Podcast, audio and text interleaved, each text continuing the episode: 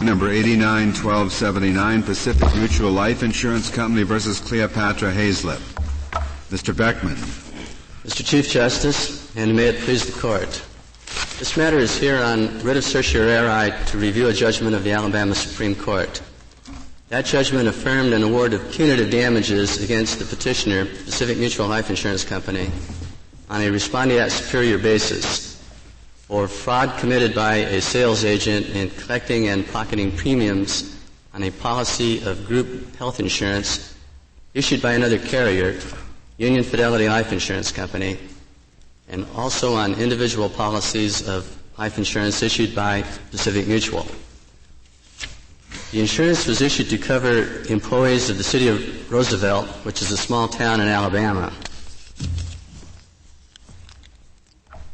During the course of the trial, all counts asserted by plaintiffs alleging any wrongdoing against Pacific Mutual directly were dismissed and abandoned so that, so that the sole basis of the award was respondeat superior for the fraud of the agent.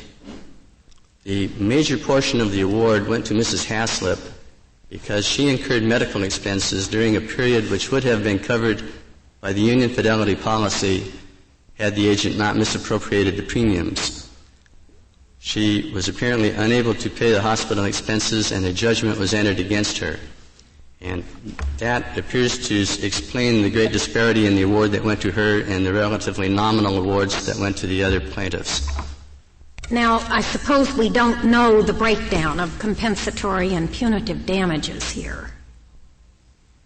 Uh, Justice O'Connor, under, under Alabama law, the punitive damage award to Mrs. Haslip would have been at least $840,000 because the maximum, um, she had a prayer for $3 million of punitive damages and a prayer for her actual damages plus emotional distress damages of $200,000. The award to her was $1,040,000 so that if we assumed that she got the full general actual economic damages and emotional distress damages for which she prayed. The punitive award still would have been at least $840,000 and that would have been the computation under Alabama law. The plaintiffs themselves submitted the case to the Alabama Supreme Court. Excuse me, why, why do you say that would be the computation under Alabama law? Is it, uh, is it impossible under law to give, uh, under Alabama law to give a plaintiff more than the plaintiff prays for? Yes, and under the cases that were cited in, in fact by the respondents here, the, that would be the computation of the award. It would be at least $840,000 because the actual other damages would not exceed $200,000. And as I said, the plaintiffs here submitted. Are there Alabama cases that set aside judgments for more than was prayed for? It is my understanding that there are, Justice Scalia. I cannot cite them to you at this point. The, the plaintiffs uh, re- I mean, it makes sense to say she asked for so much, and and yes. and, and you subtract that from the total. But the jury could have said in the jury room, couldn't it? Uh, well, she asked for that much, but we really think that her emotional distress was even more than that, and we'll give her even more. Well, that could happen, but they would have been limited to the prayer under Alabama law. Okay. Now, and again, are you going to supply the court with citations to establish that proposition? I will do that, Justice O'Connor. And I would cite the court to the case cited by the respondents in the respondent's brief, which laid out uh, their position that the award would have been $840,000 and not more. Yeah. Because as I stated, the, the respondents, the plaintiffs presented this case to the Alabama Supreme Court as an award of $1,040,000. Does that mean uh, just, uh, that we should sort of treat the case as though the actual dam- I guess there was some, some actual pecuniary damages, a few thousand dollars too, weren't there? So maybe there was about 210 of actual damages and 840 of the other, so it's four to, four to one ratio. All of the all of the plaintiffs in the case had a total economic damages something about three thousand nine hundred dollars, and then the total award was something in the area of one million seventy-seven thousand dollars. Right, but as to this particular uh, respondent, uh, it's roughly the, we, we, can treat the cases of the punitive damage where it's roughly four times the actual damages. Uh, yes, Justice Stevens.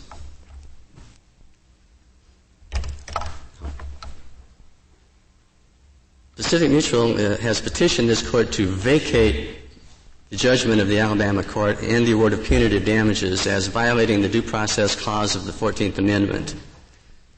Of the issues that were briefed and submitted here on behalf of the petitioner, I would like to focus my argument on, on three central issues.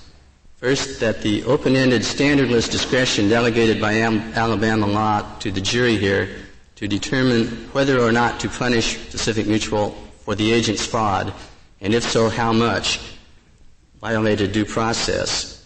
Second, that the system of judicial review in place in Alabama did not cure those violations.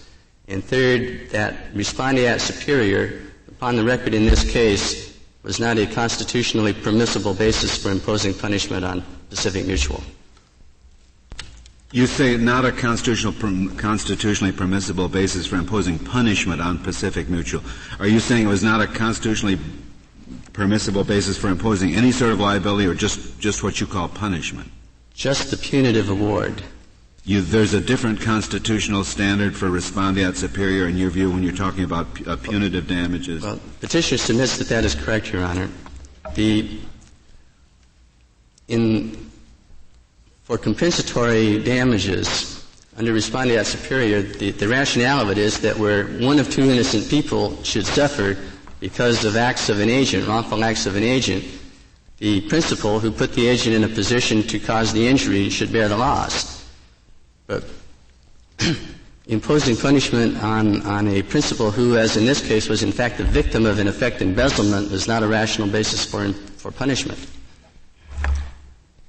I just, that, that argument troubles me. Supposing you have a corporation the president of the corporation does a lot of things secretly the directors don't know or the stockholders don't know and you, you impose a criminal fine for violating the Sherman Act or something. Is that unconstitutional?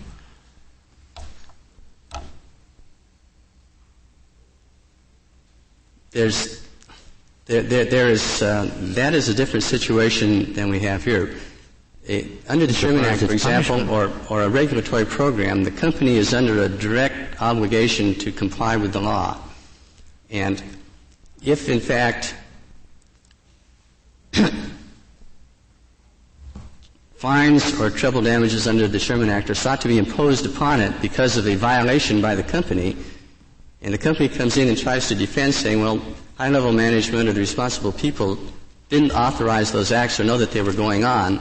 And the courts have, have held that if that action is taken in the course of the company's business and to further its profits, the company management can't come in and say, well, we didn't know what was going on and avoid liability. But the situation is different, I submit, where the agent, even a high level officer, is affirmatively acting against the company's interest and is in fact, as here, well, embezzling maybe, maybe stealing fixed, the money. Maybe they fixed prices at a level that caused them to lose money. That wouldn't be a defense, would it? But they were still acting to benefit the corporation and seeking to increase its profits by violating the law. I mean, here, there was no possible way that Pacific Mutual could have benefited from the agent's thefts of the premiums, and those thefts are actually premiums of a, due to another company. But both of those companies had liability imposed on them under Alabama law for their policies. So wouldn't that also that argument also justify saying you can't recover civil da- uh, even actual damages? But but there you have again a, an innocent third party and the innocent company, and the company put the agent in a position to cause the harm. So for compensatory damages, vicarious liability has some purpose, but to impose punishment on a company that has had a theft or an embezzlement uh, from it uh, doesn't forward any rational goal of retribution or deterrence. Mr. Beckman, do you have any case authority from this court to support this uh, rather curious position? Only the, the authority that we have cited in the briefing that has been submitted. Mr. Beckman, if, if, I understand the position you're taking on this point, if uh, if an officer of a corporation uh, is uh, secretly uh, um, secretly favors uh, polluting the environment, and at great expense to the company, not in its interests, but at, at some expense to the company, pollutes intentionally causes the company to pollute the environment. Uh, a penalty could not be imposed upon the company because the officer was not acting in the company's interest. That's, that's your position. Even though the company put this officer in a position where he could do this, um, you know, put him in charge of all of its chemicals so that he was in a position to dirty the earth, which is what he wanted to do. You couldn't punish the company for that. That is a somewhat different case than those that we have been relying on, such as the Standard Oil of Texas versus the United States case, where you had the three employees stealing oil from Standard and then selling it back. It's different from those cases, but it's yes. but, but, but it tests what I understood to be your response to Justice Stevens. As I understood your response to Justice Stevens, you think the crucial factor is whether whether you can impose punishment upon the principal depends upon whether the agent was acting in the principal's interest. Isn't, wasn't that your, uh, your line? Yes, and, and, and if, right. you're, if you're suggesting that... So then your answer to my hypothetical has to be that you cannot punish the corporation. I would suggest that's correct, Justice Scalia, and, and that would be because if you had, a, a, in effect, a disloyal employee trying to sabotage the company by mm-hmm. putting in procedures which would, in fact, cause emissions beyond EPA standards, for example, Mm-hmm. It, would really not forward mm-hmm. goals of retribution and deterrence to punish the company because it had that employee doing that. Deter the company from putting such a nut in such a position, wouldn't it? But that would be direct liability, not respondeat superior liability. If, if you're suggesting that the, the basis of the punishment then would be that the company had not controlled or was this agent or had not properly monitored them, Mr. Beckman, we've been questioning you about what you say was your third uh, point. Uh, perhaps you'd like to get to your first and second point. I would indeed, Your Honor, uh, Justice, uh, Mr. Chief Justice, and with respect to, to Pacific Mutual's basic due process point presented here, Alabama law delegated complete discretion to the jury to determine whether or not to punish Pacific Mutual for the agent's fraud, and if so, how much the Alabama legislature had never established any limits on permissible punishment for conduct or for punitive damages generally.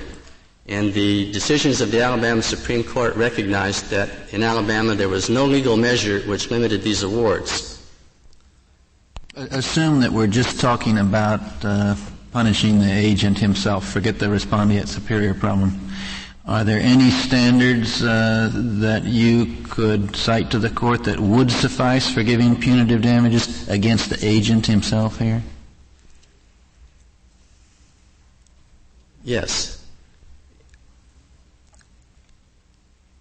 One, well, two, two come to mind, and one that would not would not work. If you're talking about overall standards for limiting punitive damages awards, which I understand to be your question, there would it, I'm sure there is a continuum of, of solutions which would be acceptable and meet due process requirements.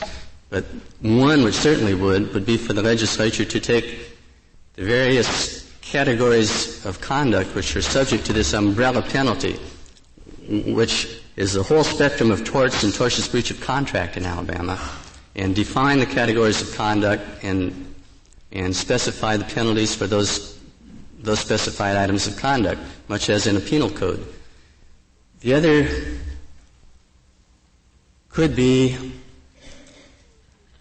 and still meet, I think, the concerns which have been expressed by some members of this court and with respect to punitive damages, and, and have try to have an umbrella remedy, a, a situation where you had either a fraction or a multiple of actual economic harm caused which would cause the, the award to have some reasonable relationship to, or a necessary relationship to actual harm, plus attorney's fees to take care of small cases that, which might other, not otherwise be brought.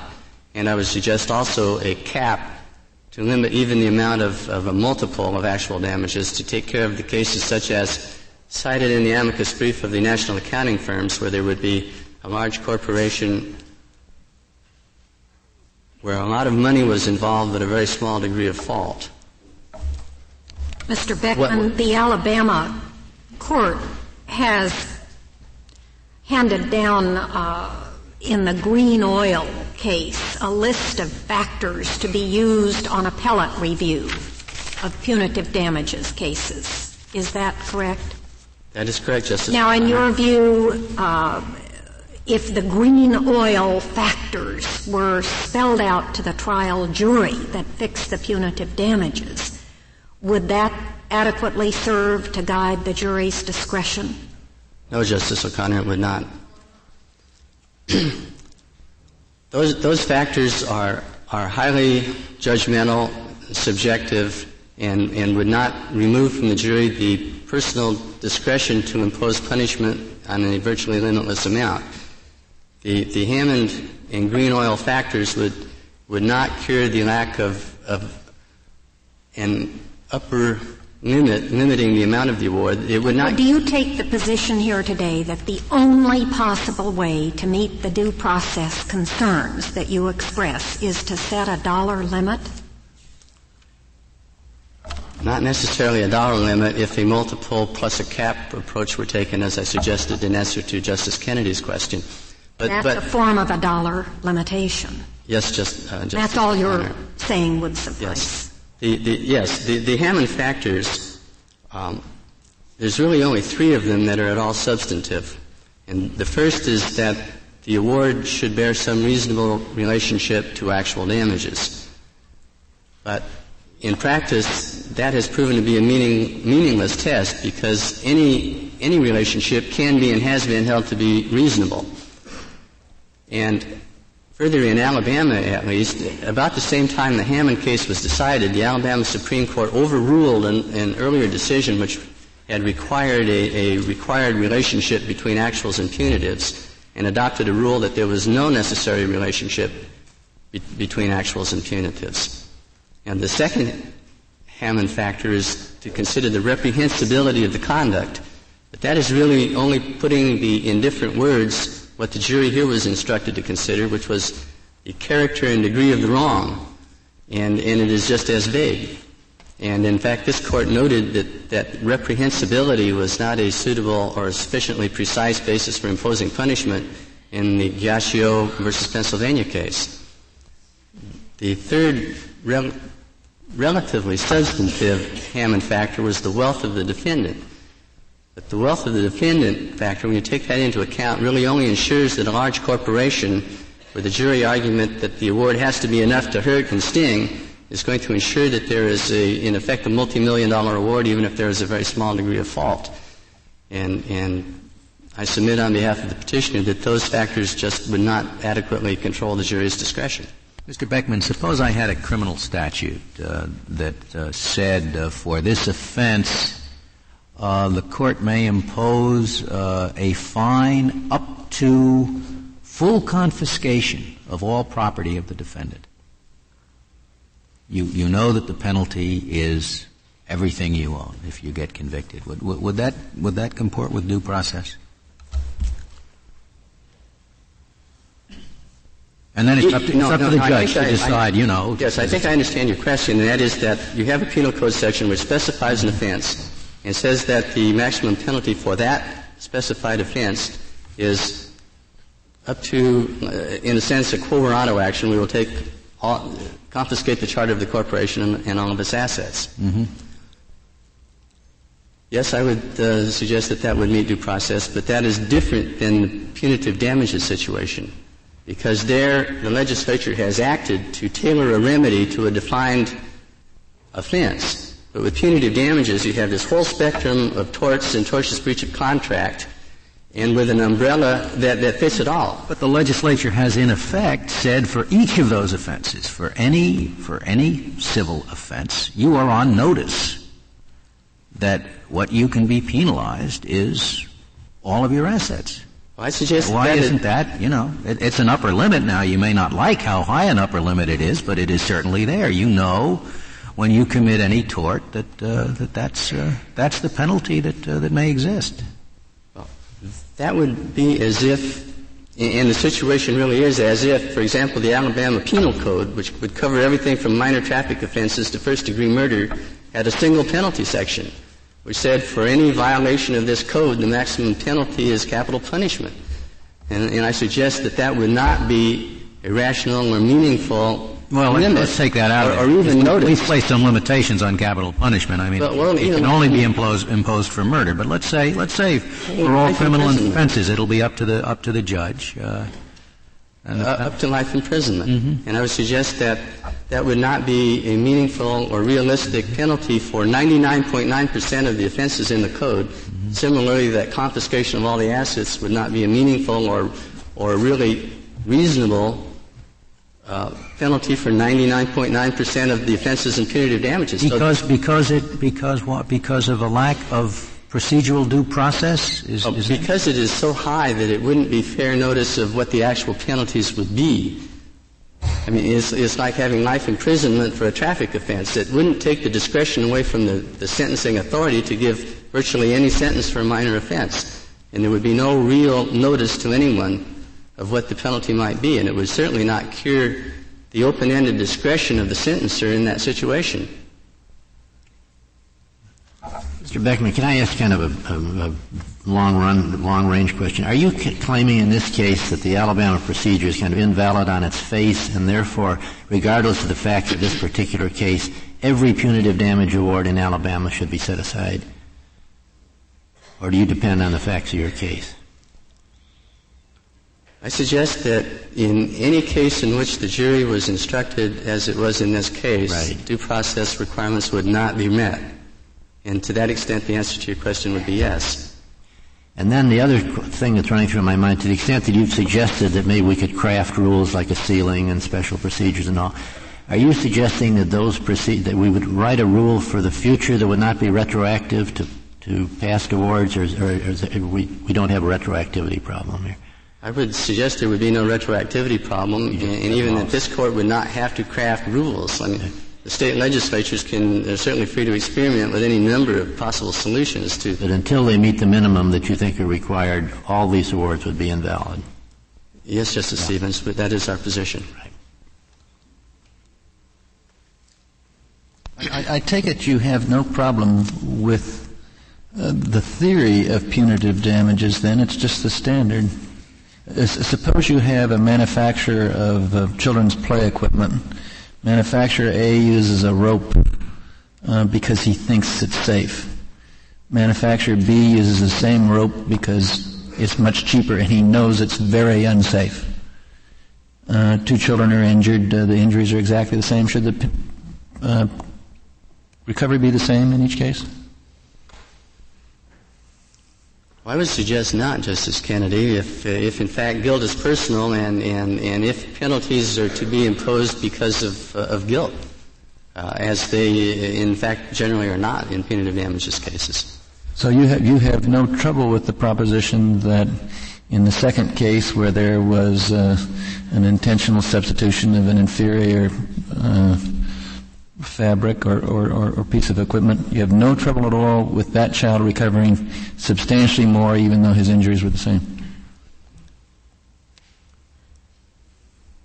No, and uh, Justice Kennedy, and that is because punitive damages are not a matter of compensation, and, and, and I suggest that it is not the, the perspective to look at them from, from any entitlement of someone injured to recover them. I mean, supposedly they are imposed to punish and deter because of wrongful conduct. The, the plaintiff gets them as a mere windfall. And, and you have no quarrel with that element in the law? Well, I have a quarrel with it, but to, to seriously quarrel with it would require a position that there could be no civil penalties in, in any case, and that has not been the history of the decisions of this court.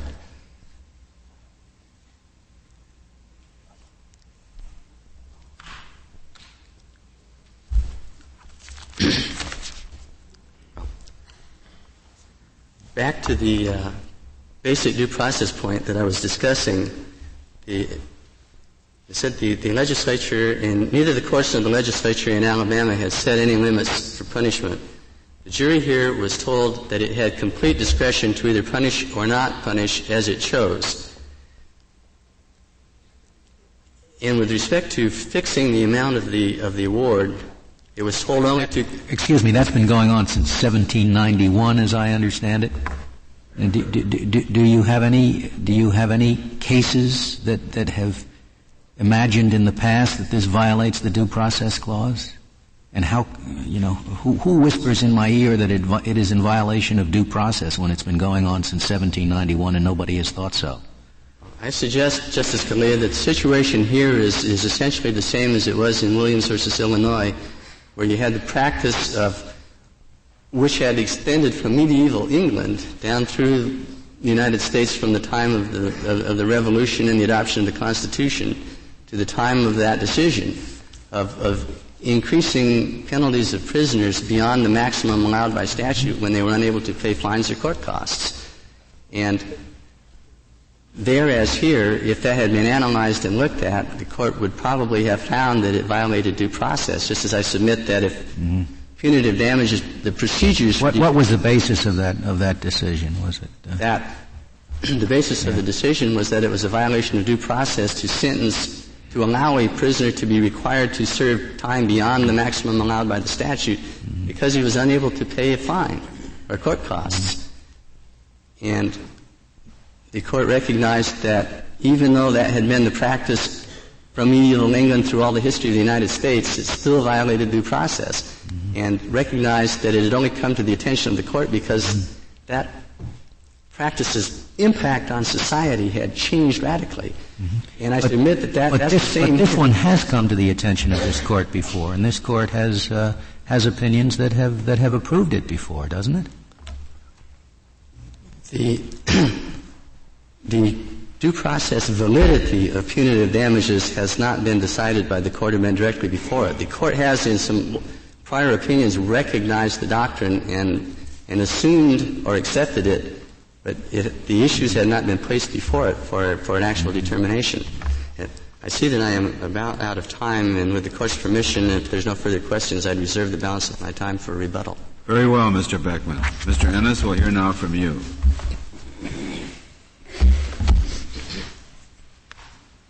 Mr. Chief Justice, and may it please the Court. Alabama provides two levels of protection for defendants facing the possibility of punitive damages. First, the jury sets the award pursuant to the traditional common law standards. Then trial and appellate courts independently reassess the award pursuant to even more protective standards. Let me talk first about the jury instructions. The jury was instructed with respect to the state's purpose in punitive damage awards that they are to punish and deter, that they are not to compensate the plaintiff or not to be a windfall to the plaintiff. And the jury was instructed that the amount of the award must be tailored to the character and the degree of the wrong as shown by the evidence in that particular case. Pacific Mutual did not object to those common law instructions at the trial and did not request any more specific instructions at the trial. Those common law standards by themselves certainly satisfy traditional notions of fair play and substantial justice. They have been used and approved by courts throughout the land for 200 years, and no court has ever found them violative of due process. Despite enormous pressure on state legislatures and Congress in the past 15 years, those are still the standards that are used in nearly every state today. These standards, as the court recognized in Day versus Woodworth, were well established before the due process clause was adopted. In fact, in another Alabama case, Louis Pizitz, decided by this court in 1927, this court upheld those very common law standards and unanimously rejected precisely the same due process challenge Pacific Mutual is raising again. That these common law standards gave the jury, quote, unbridled discretion to fix the punitive amount, quote, without any method of ascertainment and without any limit to the amount it may impose, close quote. That argument was rejected unanimously in Pizitz. Earlier, in Standard Oil versus Missouri, this court also upheld against due process attack a punitive fine where there were no standards for determining the amount and no maximum. That was a state antitrust fine, but the court re- relied for its decision expressly on the analogy to punitive damage proceedings.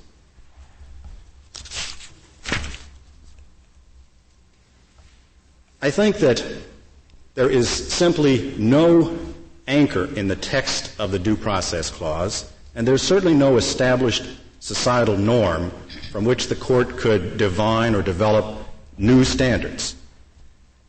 In, that, in, this circumstance, where these standards have been used and thought to be fair for over 200 years, and where even today Pacific Mutual does not suggest specific standards for determining what is the right amount, merely a cap on whatever amount is awarded. Well, let's say a jury's instructed by the trial court to that it may find uh, punitive damages, and it's uh, within their discretion to make that determination. Purely, wholly within their discretion. Yes, sir. Well, that that would be you more. You think that would raise any due process concern about standardless discretion? I think, Justice O'Connor, that even such minimal instructions as that mm-hmm. would satisfy the due process clause as That's that clause a very strange notion of what due process means, then, isn't it? I think not. Doesn't, doesn't uh, the clause uh, suggest to us that wholly standardless discretion in these matters uh, is um, unauthorized? Well, Justice O'Connor, I think not for two reasons. First, this Court's due process decisions in the past have always applied with respect to clarity in the conduct that can trigger a punishment of any, site, of any type. There must be clear notice of the conduct. That was certainly true in this case. Pacific Mutual was punished for intentional fraud. There is no claim that the conduct at issue in this case was vague. Second, even in the case of capital punishment, in the McGautha decision, this court ruled that the due process clause does not require more specific standards for determining the sentence of death. In that case, the jury was instructed that it had, quote, absolute discretion to decide whether to sentence to death or not. And there was absolutely no legislative or judicial guidance as to whether it imposed that penalty. The court decided that as a matter of due process, that did not violate the Constitution. The next year in Furman, the court, of course, did decide under the higher, more rigorous standards of the Eighth Amendment that capital cases do require guided discretion, but the due process clause does not, as this court ruled in Pizitz and ruled instead in Oil versus Missouri. Now let me turn to the second level of protection that Alabama gives defendants in punitive damages cases. Excuse me, before you get off the first, I, I don't, uh, I don't quibble with your uh, assertion that that has uh, been uh, been accepted for, for many years. I, but I, but I do. You really you really think it's fair to call it a standard? I mean, you, you say that the standard is telling the jury, essentially, be sure that the punishment fits the crime. That, that is what you describe as a standard. Yeah, that is actually. It's just like telling them don't punish too much and don't punish too little, punish just enough. That is actually, the, the, the hypothetical that Justice O'Connor posed is actually uh, less protective of defendants than the traditional common law standards. The traditional common law standards do more than that. They say, here's the purpose of punitive damage awards, to punish and deter, and they say that you must base your amount on the character and the degree of wrongdoing as shown by the evidence in this case. Well, of course. I mean, in other words, don't punish too much for, for you know, how bad the wrong was. Yes, I think that, that that standard, which was the standard before the court in Pizitz and mm-hmm. all the other cases cited in our brief, and all the, the, the, cases that have been upheld over the 200 year history in which that standard has been used uh, do find that that's I, I, would rely more on the 200 years than I would upon the standard. Well, uh, Justice, uh, Justice Scalia, let me turn to the, the next level of protection. Counsel, counsel before you get there, so suppose the rule uh, in the state were that one out of every four uh, defendants is subject to a punitive damage award, and it just rotates based on the docket number. No, I think that would certainly uh, not satisfy due process because that would go to the, the conduct issue. That punitive damages. Suppose, suppose it were shown that in effect that's what's happening in our legal system. Well, I don't think there has been. Any suppose it were. Well, if it were, then that would be a different question entirely. If about an arbitrary and unequal application of uh, a supposedly neutral so if, principle if, of law. If it could be established that in a particular state uh, there was simply no rhyme or reason at all to the award of punitive damages, you would then think there would be a due process problem? I think it would be a different issue from the issue posed by the facts of this case. Would there be a due process problem? I think, Your Honor, that if it could be shown through empirical evidence that there wasn't just an occasional uh, aberrational decision, but that in a substantial number of cases it was entirely arbitrary and fortuitous, whether a particular defendant got hit with a punitive damage award or not, that would raise a due process question with respect to the conduct that can subject one to a punitive damage award. But that is not this case at all. Wouldn't it raise due process standards because uh, we've lost confidence in the operation of a system to operate with predictability, with fairness? Uh, Justice Kennedy, let me say that there is no basis in the record of this case for this court to have lost confidence in the punitive well, but I'm, I'm talking about what the standards of due process are, and you seem to indicate that predictability, uh, evenness,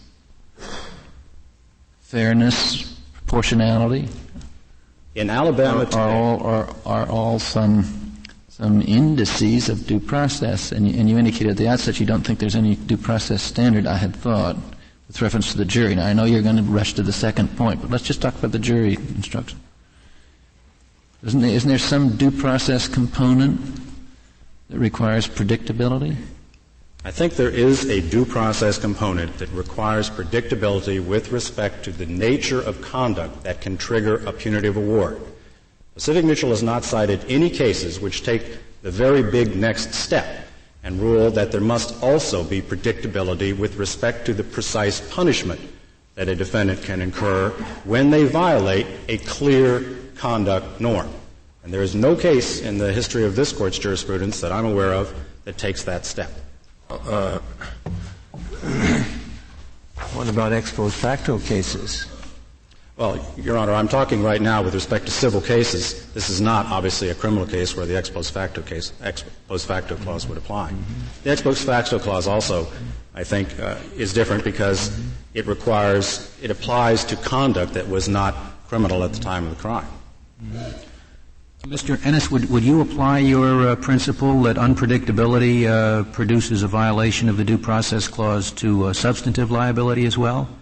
So that if one can show that, uh, gee, lawyers really never know what's going to happen when you send a case to the jury, uh, except to the extent that it hinges upon factors that really should have no bearing, like whether the defendant has deep pocket or not.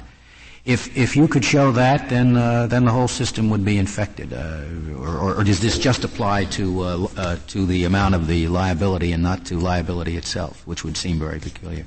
You'd extend that to, to, to the whole system, I assume.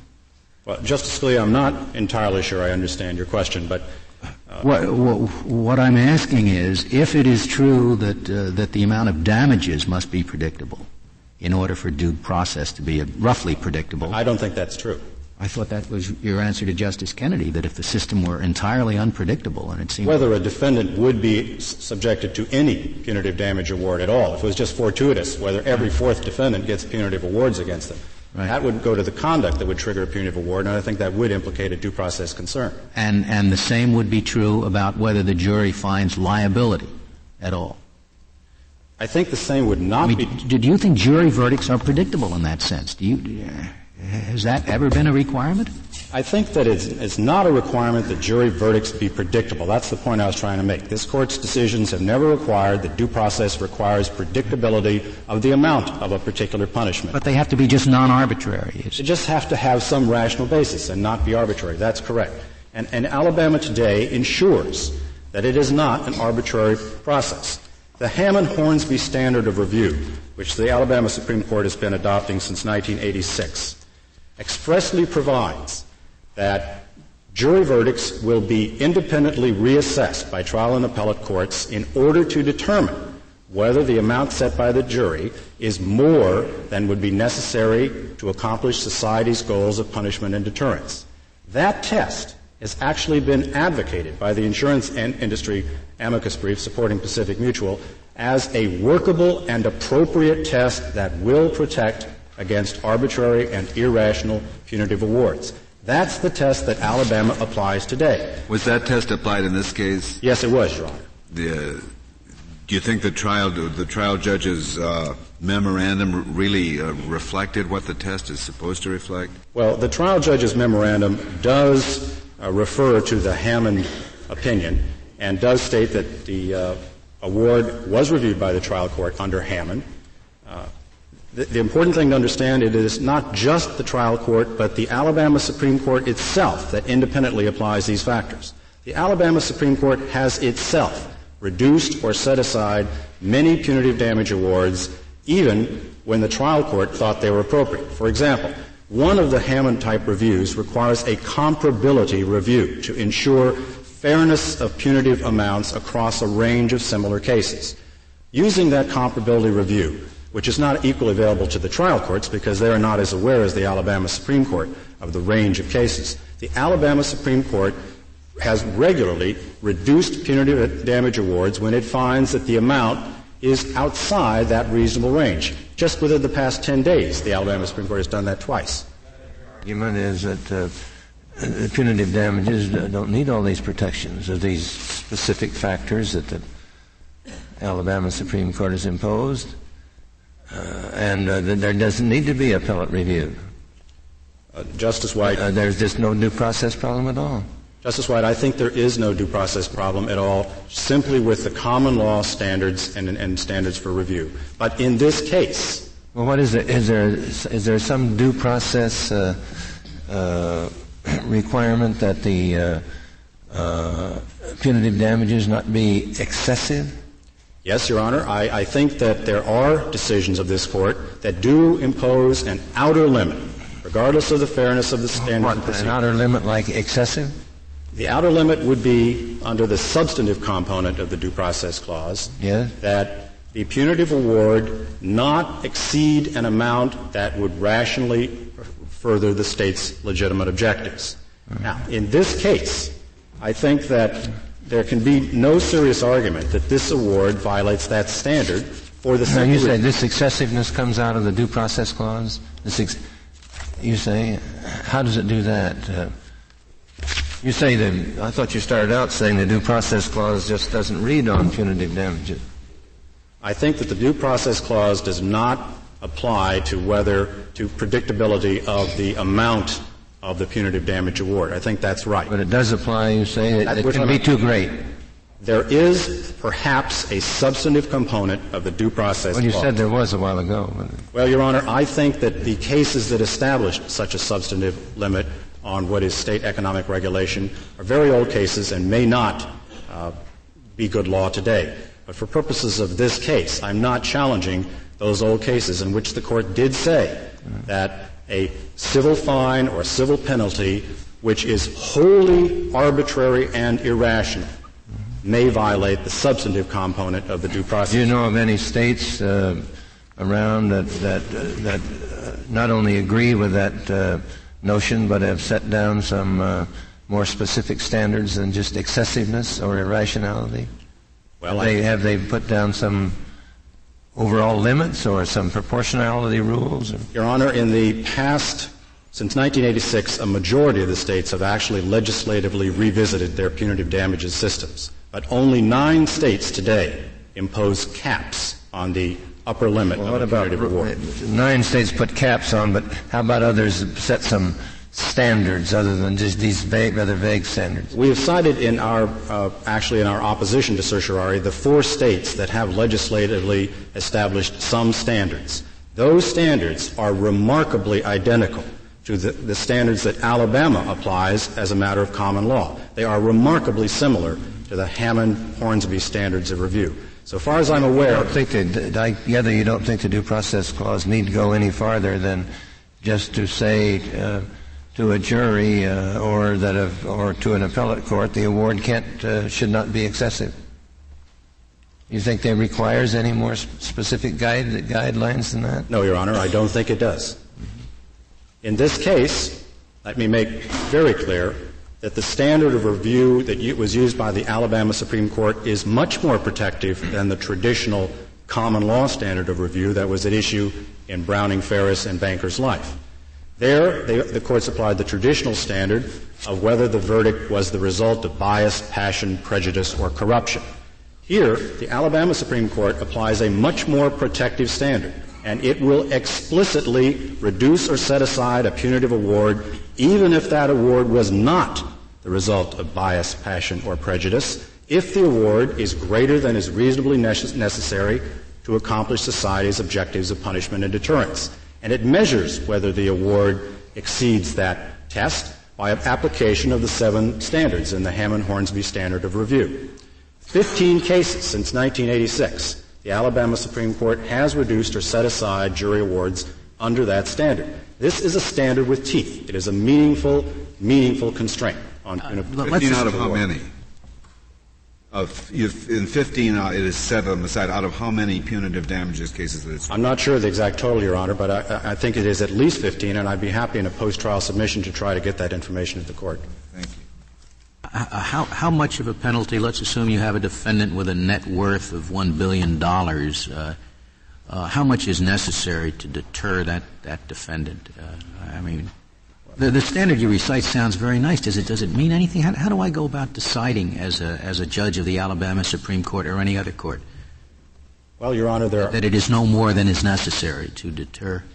Your Honor, there, there are at least two parts of an answer to that question. The first is you can't determine how much is appropriate to deter based simply on knowledge of the wealth of the defendant. Right. The jury is instructed they must look at the character and the degree of the wrongdoing under the Hammond standards reviewing courts are instructed to look at how much knowledge. Oh, so it, so, so, it isn't just uh, just what's necessary to deter, but also how bad is the thing that you want That's to right. deter. Character and the degree of the wrongdoing. That's right. So, so it's not just how much is necessary to deter, but also how much do you hate what was done. That's right. It's okay. societal judgment. That's correct. And now, how do you decide how much you hate what was done well, as a judge in, in order to apply this standard?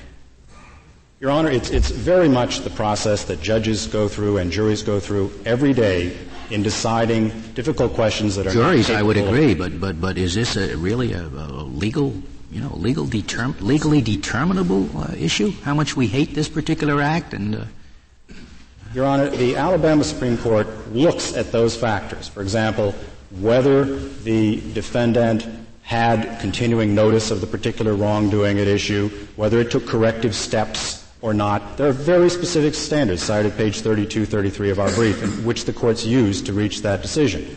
And in a recent case, for example, the Alabama Supreme Court noted that the degree of the wrongdoing was uh, sufficient to merit a punitive award by itself, but noted, as the jury does not know, that that same defendant had been hit with a punitive award in another case, and therefore decided that it was not necessary to have a second punitive award against that defendant for the same conduct. That would not rationally further the state's objectives, and so it set aside the punitive award entirely based upon that factor. The Alabama Supreme Court does the same thing with respect to comparability reviews. It says to itself, all right, here's another insurance bad faith case. The punitive award was set at this amount. We have had seven of these insurance bad faith cases in the past three years, and here's what seems to be a reasonable range of punishment in these cases. We think this one exceeds that reasonable range and reduces it accordingly. It is not a, uh, a standard of review that simply rubber stamps the jury. Far from it. In Alabama, I think unlike any other state of which I'm aware, there is a right for a post-verdict evidentiary hearing at which the defendant can present new evidence that was never presented to the jury in, in support of reducing the punitive award. The defendant can come in and say, uh, the award should be reduced because I'm quite poor and this would absolutely bankrupt me and cripple me. The defendant can come in and say the award should be reduced because I've already been subjected to a criminal fine for similar conduct. That kind of information would be extremely prejudicial to a jury for a jury to hear at, at, the liability phase. But Alabama courts give the defendant an evidentiary opportunity to present all relevant evidence. And then based on that evidence, the courts independently reassess. They are not simply rubber stamping jury verdicts. Uh, is, it, uh, is it anticipated that uh, juries, uh, uh, given the, this kind of an instruction, will often refuse to give any punitive damages? Yes, Your Honor. I think that, that, that whether to award punitive damages uh, is discretionary with the jury because it is supposed to reflect a societal judgment about whether this conduct is deserving of punishment. Uh, uh, uh some uh, deserving of imposing something on the defendant other than compensatory. That's correct. Damages. That's correct. Let me just say that, that, that's just the standard the jury has if you think this fellow really deserves it, give it, let him have it. Eh? No, that's not. It's quite as what simple as that, uh, Justice White. Well, the degree of the crime, how much you hate it. The standard is that before a jury can even consider whether it wants to impose a punitive amount, it must find that the conduct violates the, the, the conduct standard requisite for a punitive award. In this case, the conduct standard was intentional fraud. You can't simply no, impose punitive damages because you think somebody was a little negligent or a little sloppy in Alabama. There must be some element of intentional wrongdoing.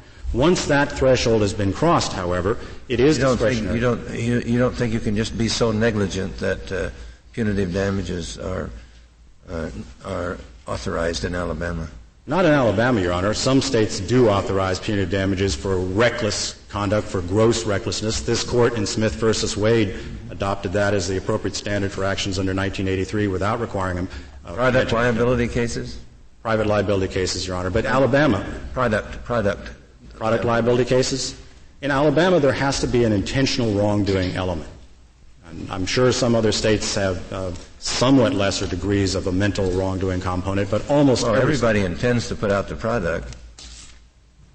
Is that just enough? No, that's not enough. It's not just putting the product into commerce that's enough. There has to be an element of, of wrongdoing, a mental element of, of intent to commit And are juries told that? Yes, Your Honor. It doesn't have to be an element of wrongdoing by the defendant personally, though. It can be by, by one of his agents, right? That's correct, Your Honor.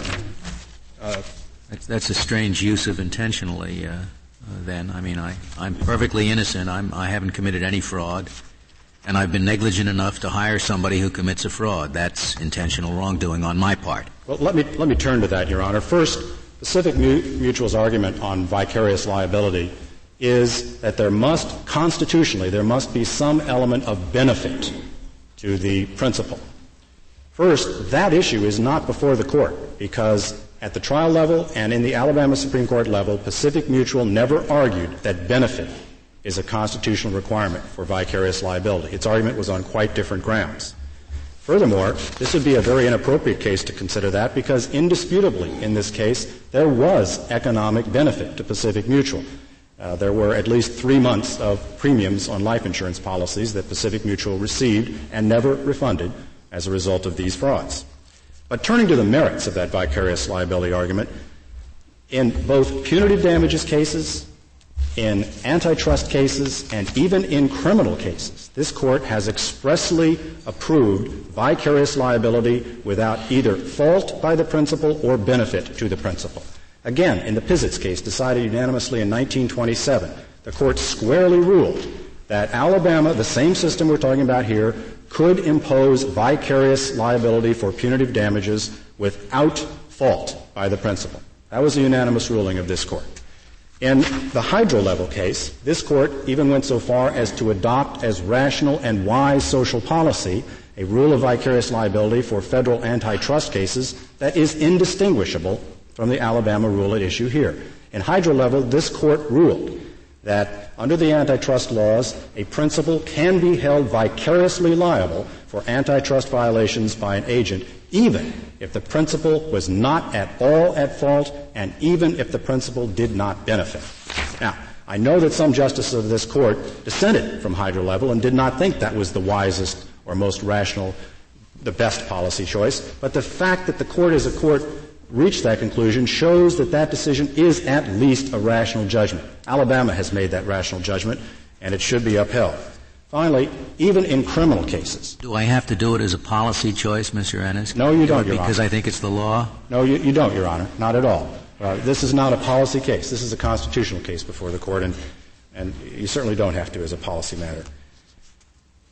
Even in criminal cases, this court has upheld vicarious criminal liability without fault or benefit. In the Park and Dotterweich cases, they, the court even went so far as to rule that an individual officer of a company can be held criminally liable on vicarious liability principles for the wrongdoing of an agent of which the principal was not aware and from which the principal did not benefit. It seems to me to follow a fortiori that if vicarious liability is appropriate even in that con- criminal context, it is appropriate here. Let me simply conclude, since my time is almost to expire, by saying that The principal issue here, I think, is the standards issue. I think that Alabama has developed a rational system for achieving legitimate and very important state objectives. Alabama provides substantially more protection than the common law standards that were well established when the Due Process Clause was adopted and that are still the prevailing standards today. This court should not expand upon that traditional understanding of due process and throw settled state tort law into complete disarray without compelling evidence that the punitive damage awards are fundamentally unfair in the majority of cases, and without compelling reason to believe that the legislative process is closed or is incapable of addressing that problem.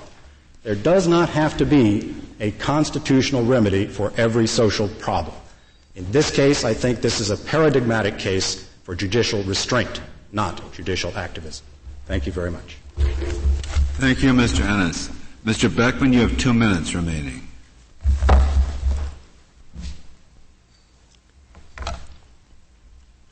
The jury instruction in, in, in this case and the common law jury instruction in Alabama really left the jury entirely to its own internal resources in deciding whether or not to punish and if so how much here. And it was recognized rather forthrightly by Justice Houston of the Alabama Supreme Court in a subsequent decision to ours that that instruction was incomprehensibly vague and incomprehensible as a gauge for the jury to use in measuring the amount of a punitive award.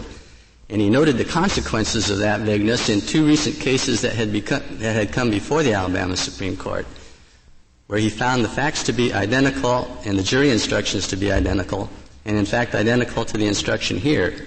And in one, the jury came in with an award of $2,500,000, and in the other, $21,000. Now, in the jury room, when the question came up, shall we punish Pacific Mutual for the agent's fraud?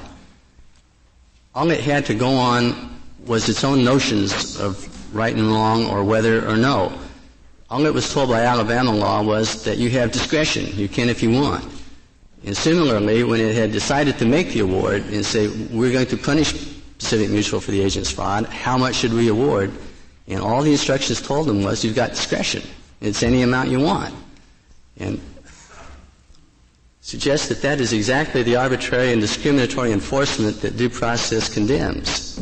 That in response to, in response to respondents' contention that due process requires no notice of penalty, I suggest that that's a rather crabbed and narrow view of due process. And prior decisions of this court have, have have held that the, fundam- the fair notice portions, concerns of the ex post facto clauses are included within the fundam- concept of fundamental fairness included in the due process, due process clauses of both the Fifth and the Fourteenth Amendments. If you could imagine a, a statute, for example. Oh. Thank you, Mr. Beckman. The case is submitted.